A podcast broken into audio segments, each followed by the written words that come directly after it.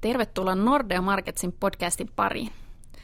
Osakemarkkinat horjuvat, mutta heikkous ei näytä leviävän yleisenä riskisijoitusten myyntinä kehittyville markkinoille.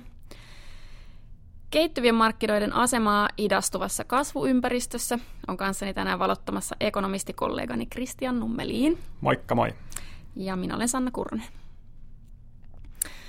Eli osakemarkkinat ovat todellakin vajonneet viime viikkoina laajasti USAn johdolla, jossa toki nousukin on ollut kovinta. Ja kehittyvät markkinat ovat paikoin tässä heikkenevässä kasvuympäristössä muutenkin kuitenkin pärjänneet varsin hyvin, erityisesti valuutat, joita itse seuraan kaikkein eniten, niin ö, ovat pysyneet vakaina tai jopa vahvistuneet. Mitä ihmettä täällä tapahtuu? Niin, kyllähän tätä voisi ehkä lähteä peilaamaan sitä kautta, että sinne kehittyville markkinoille on, on leivottu jo hyvin paljon huonoja uutisia sisään, Eli tämä oikeastaan alkoi jo, jo tämän vuoden keväällä, milloin dollari alkoi vahvistumaan, vahvistumaan huomattavasti. Osittain Fedin, Fedin kirjaaman rahapolitiikan vuoksi siellä tasetta sulatetaan ja koronnostoja jatketaan ja tullaan vielä jatkamaan, niin se on aiheuttanut jo useamman kuukauden painetta siellä kehittyvällä markkinoilla ja se on näkynyt voimakkaasti valuutoissa. Ja ehkä tämän vuoksi ne ei heilunut tällä kertaa ihan niin paljon, mitä olisi voinut, voinutkin olettaa. Niin se näyttää vähän siltä, että sieltä olisi jo ehkä kaikki rahat, mikä nopeasti liikkuu, niin vedetty pois. Eli tuntuu, että ei mitkään tämmöiset isommat uutiset ää, kovin paljon, paljon ainakaan näytä sitten heiluttavan, heiluttavan valuuttoja. Ää, Joo, no sä mainitsitkin tuossa toi USA nousevat korot. Tietysti USA myös likviditeetti, tai dollarin likviditeetti on supistunut. Sitten on tämä hidastuva maailmantalouden kasvu, josta taas viime viikolla saatiin lisävahvistus, esimerkiksi IMF korjasi parikymmenystä kasvuennusteita alas. Sitten on kauppasota, joka tietysti monet kehittyvät markkinat on, on tosi riippuvaisia ulkomaankaupasta ja sitten on myöskin totta kai näitä maakohtaisia ongelmia eri mailla. Mutta jos, jos mietitään tätä iso kuvaa vielä hetken, eli ma- maailmantalouden kasvu hidastuu, Kiinan kasvu hidastuu, kauppasota näyttää pahenevan, niin, niin eikä tässä nyt kovin hyvää voi odottaa. Eihän tässä oikeastaan voi ja on, on vaikea ehkä olla hirveän positiivinen kehittyviin markkinoihin, jos katsotaan esimerkiksi ensi vuotta tai lyhyelläkään aikavälillä. Että siellä on paljon ongelmia. Siellä on poliittisia riskejä huomattavasti eri maissa vähän, vähän erilaisia. Siellä on hirveästi velkaannuttu, on paljon dollarimäärästä velkaa, mikä taas kun dollari on vahvistunut, niin se iskee niille maille kovaa takaisin – ja sitten yleisesti talouden fundamentit on, on aika huonoja. Vaihtotase alijäämät on isoja, budjettille alijäämät on isoja. Ja se tietysti vähän riippuu maakohtaisesti, mutta ne, missä ne talouden fundamentit on, on huonoimpia, ne on tästä kärsinyt eniten, kuten Argentiina ja Turkki esimerkiksi. Mutta Kiina, Kiina nyt tietysti huolettaa. Tänään tuli viralliset kasvuluvut Q3 ja, ja kasvu näytti virallistenkin lukujen perusteella hyytyvän, joka jo itsessään on ö, merkittävä uutinen, että siellä edes jonkinnäköistä heiluntaa niissä virallisissa luvuissa nähdä, nähdään. No okei, 6,5 prosenttia edelleen Kiinan talous kasvoi vuoden takaisin, että ei se nyt kauhean dramaattista supistumista ole, mutta onko se, mitä sä arvioisit, onko se toi kauppasota, mikä sitä Kiinan kasvua painaa vai? Joo, kyllähän se on, kyllä se on ehdottomasti kauppasota, mikä siellä on ehkä se suurin makrotalouden ajuri ollut nyt viime aikoina ja se painaa sitä makrotaloutta sitten alemmas. Ja se heijastuu kyllä näihin kehittyviin markkinoihin myös, myös pahasti. Kauppasota tulee siitä, että kehittyvät markkinat elää kuitenkin pitkälti myös siitä viennistä ja jos Kiina, Kiina dippaa, niin sitten on vaikeampi myös viedä sinne tavaraa, niin se sitten heijastuu näihin kehittyviin markkinoihin myös, myös laajemmin. Niin, Kiina on tietysti iso, tai Kiinalla on iso ylijäämä ulkomaankaupassa länsimaiden kanssa, mutta ei välttämättä sitten suinkaan kehittyvien, muiden kehittyvien maiden kanssa. Eli, eli toki se Kiinan hiipuminen varmaan tuntuu siellä ja tuntuu erityisesti raaka-aineiden tuottajilla jo, ja on tuntunut jo erityisesti metalli, metallien tuottajilla. Joo, kyllä tässä se, se ehkä vielä sanottavaa, että ei ole myöskään helppoa ratkaisua tähän kauppasotaan odotettavissa, että USA eikä Kiina halua ottaa taka-askeliin ja se vaatii pitkän pitkän neuvotteluprosessin, että tästä päästäisiin eteenpäin. Niin ainakin Kiinan, no Kiinan vientitilastot ei ole vielä näyttänyt hirveästi laskua, mutta ainakin Kiinan luottamusindekseissä se vientikysyntä näyttää, näyttää hyytyneen ja, ja uhkana on tietysti, että, kauppasota tästä vielä yltyy ja vuodenvaihteessa USAn tullit, tuontitullit kiinalaistuotteille nousee ja se uhkaa sitten vielä lisää sitä Kiinan, Kiinan ja, taloutta. Ja erityisesti herkkinä on ne maat, mitkä toimittaa esimerkiksi komponentteja Kiinaan, että Etelä-Korea tai muut tämmöiset läheiset maat, niin, niin se osuu. No joo, tämä Kiina on, Kiina on tietysti mielenkiintoinen tapaus ja, ja pakko aina pitää pinnalla, kun se on globaalisti jo, jo niin merkittävä peluri. Mutta sitten meillä on myöskin muita, ö, muita EM-maita, muita kehittyviä maita, joissa on omia ö, hyvin, hyvin oma, omanlaisiaan ongelmia. Esimerkiksi Turkki, vanha suosikkimme. Mitä sinne kuuluu? Kyllä, Turkkihan tuossa kesän lopulla valuutta hajosi käytännössä aivan käsiin yhtenä päivänä erityisesti. Ja nyt oikeastaan viime viikkoina nähty, että Turkin liira on, on vahvistunut dollaria vastaan. Siinä on ehkä omasta mielestäni suurin ajuri on ollut se, että vähän poliittiset huolet on helpottunut USAn kanssa, koska Turkki vapautti viime viikolla pastori Brunsonin pitkän vankeuden jälkeen, niin ei se sanktio-uhka USAn puolelta sitä kautta helpottu huomattavasti.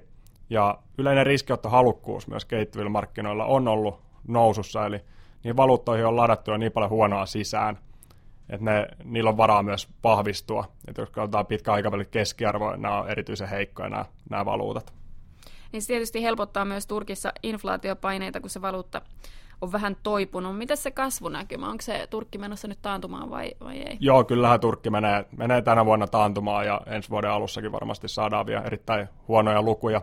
Sitten voidaan nähdä jonkunnäköinen reboundi riippuen tästä kehityksestä tulevina kuukausina.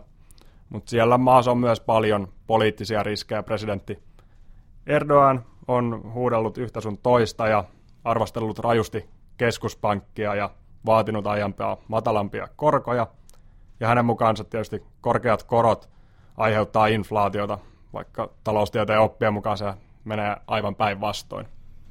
Joo, tämä on aika mielenkiintoista tämä Erdoganin oma, oma talouspolitiikka.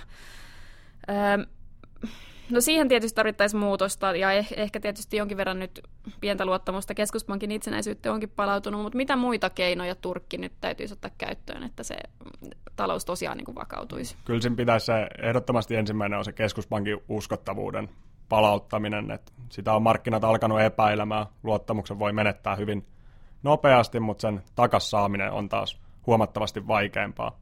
Eli indikoidaan selvästi, että keskuspankki saa hoitaa itsenäisesti rahapolitiikkaa ja poliittiset päättäjät ei siihen yritä vaikuttaa. Ja toiseksi se, se velkaantumistahti pitäisi saada taitettua, niitä talouden perusfundamentteja, vaihtotasessa täytyisi saada paremmalle tolalle pidemmällä aikavälillä. Ja sitten kyllähän tämä kriisi oli ehkä nähtävissä jo aiemmin, ja tämä olisi ollut myös valtettavissa sillä, että Turkin keskuspankki olisi nostanut keväällä tai alkukesästä korkoa jonkun verran, niin siinä oltaisiin saatu indikaatio, että inflaatio pystytään pitämään kurissa. Mutta se, että jos annetaan liian löysää rahapolitiikkaa, se kuumentaa taloutta, niin sitten yleisesti tulee joku pieni shokki ja sen jälkeen tulee kova lasku.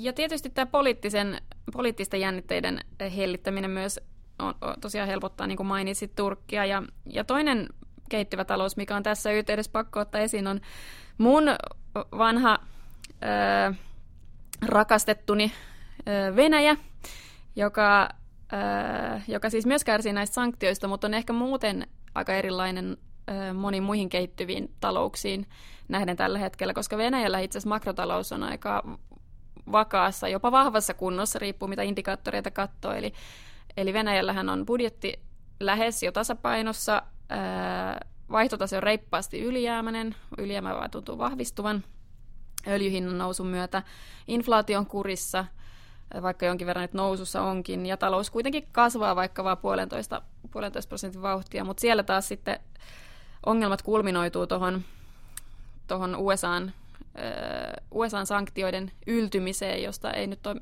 ei nyt oikein äh, mitään varmuutta on, mutta ollaan koko ajan semmoisella vähän epä, epävar, epävarmalla äh, maaperällä. Ja itse ainakin arvioisin, että tällä hetkellä rupla on nyt ainakin, ainakin semmoinen 5 prosenttia heikompi sen takia vaan, että siihen ladataan jatkuvasti äh, tätä riskiä siitä, että USA-sanktiot edelleen pahenee. Ja tämä riskihän on nyt tosiaan välivaalien jälkeen ehkä sitten saadaan taas pientä selvyyttä ja helpotusta. Miten sä näet, jos öljyhinta tästä jonkun verran laskee, niin säilyykö Venäjä, kuinka tärkeä se on Venäjälle?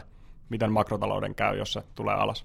No kyllähän se on tosi, tosi tärkeä, mutta tällä hetkellä Venäjä helpottaa se heikko rupla, eli, eli vaikka öljyhinta laskisi, niin erityisesti jos rupla siitä vielä heikkenee, niin, niin kuitenkin ne Venäjän valtion tulot, jotka on aika pitkälti niitä, niitä raaka-aineista dollarimääräisiä tuloja, niin kun ne kääntää rupliksi, niin ne riittää siellä. Että, että kyllä se valtion julkisen talouden asema on kohtalaisen hyvä tällä hetkellä. Totta kai kun öljyhinta putoaa tarpeeksi, niin, niin se iskee kyllä varmasti Venäjän talouteen tosi pahasti. Että kyllä se ei, ei, siellä Venäjällä oikein muuta kilpailukykyistä teollisuutta edelleenkään ole kuin, kuin raaka-aineet. Toki Venäjä on omavaraisuutta elintarvikepuolelle esimerkiksi kasvattanut nyt viime vuosina. Öö, mutta sitten on Brasilia. Sielläkin on ajankohtaisia tapahtumia, eli, eli vaalit ö, oli ja, ja sieltä vähän ehkä yllättävänkin suuren suosion e, ensimmäisellä kierroksella saanut ehdokas nyt näyttää todennäköisesti voittavan. Mitä tämä mitäs tämä tarkoittaa Brasilialle? Joo, Brasiliassa on presidenttivaalien ensimmäinen kierros käyty ja ensimmäisen kierroksen voitti Jair Bolsonaro ja häntä on kuvailtu oikeistopopulistiksi ja toisella kierroksella hän kohtaa – vasemmisto edustaja Hadadin, ja toinen kierros käydään noin reilu viikon kuluttua. Ja ehkä kuten me odotettiinkin, niin Brasilian Real tästä vahvistui. Ja tämä nykyinen suosikkiehdokas finanssimarkkinoiden mielestä Bolsonaro on, on hyvä ehdokas. Hänelläkin on paljon vikoja toki, mutta kannattaa muun muassa eläkeuudistusta, mikä olisi julkiselle taloudelle hyvin tärkeä. Ja kannattaa verojen alempia veroja, mutta hän, hänellä on myös populistisia heittoja ja taipumuksia siihen, mutta markkinoiden mielestä hän on kuitenkin huomattavasti parempi kandidaatti. Ehkä suurin, suurin kysymys julkisen talouden puolelta on se eläkeuudistuksen läpisaaminen saaminen ja sen implementointi. Niin joo, tämähän on Brasilian nimenomaan julkinen talous on yksi, mitä, mitä markkinat tosi paljon epäilee sen, sen kestävyyttä. Tietysti Brasilia on kärsinyt myös tuosta raaka-aineiden heikosta hintakehityksestä. No jos vedetään vähän yhteen, että mitä, miltä tämä nyt sitten näin yleisesti tämä kehittyvien markkinoiden kuva, kuva näyttää, niin äh, hidastuva maailmantalous on ehkä mun mielestä se kaikkein kaikkein huolestuttavin kehittyvien markkinoiden kannalta. Eli siihen se kuitenkin niiden, niiden potentiaali perustuu. Öö, totta kai velkakysymykset on, on haastavia, mutta ei niin pahoja ehkä kuin mitä ollaan öö, muutamaan kertaan historiassa nähty kehittyvien markkinoiden osalta. Öö, mitä sulla, sulla olisi sellaisia poimintoja, missä, mitkä maat on niin kuin, näyttää pahimmalta ja mitkä parhaimmalta? Kyllähän toi Turkki, niin siihen on vaikea olla kovin positiivinen. Siellä on niin paljon poliittisia riskejä, mitkä voi realisoitua. Lisäksi siellä on, pankeissa on, on ongelmia, maa ajautuu taantumaan, sieltä tulee yksityinen kulutus tippuu paljon. Nähdään jo ihan, jos katsotaan esimerkiksi henkilöautojen ostoja, niin ne on ihan pohjamudissa tällä hetkellä. Et siellä voidaan nähdä isoja liikkeitä kyllä pörsseissä ja valuutassa. Kiina taas on aloittanut tietysti elvytystoimet vastauksena he, heikkenevää ulkoisen kysyntää ja, ja korkoja on laskettu tai reservivaatimuksia on laskettu, korot on laskussa ja, ja otetaan niin nämä vanhat keinot käyttöön, eli velkaelvytyksellä nousuun. Mitäs luulet, toimiiko se ja riittääkö se kompensoimaan tuota yleistä hidastumista?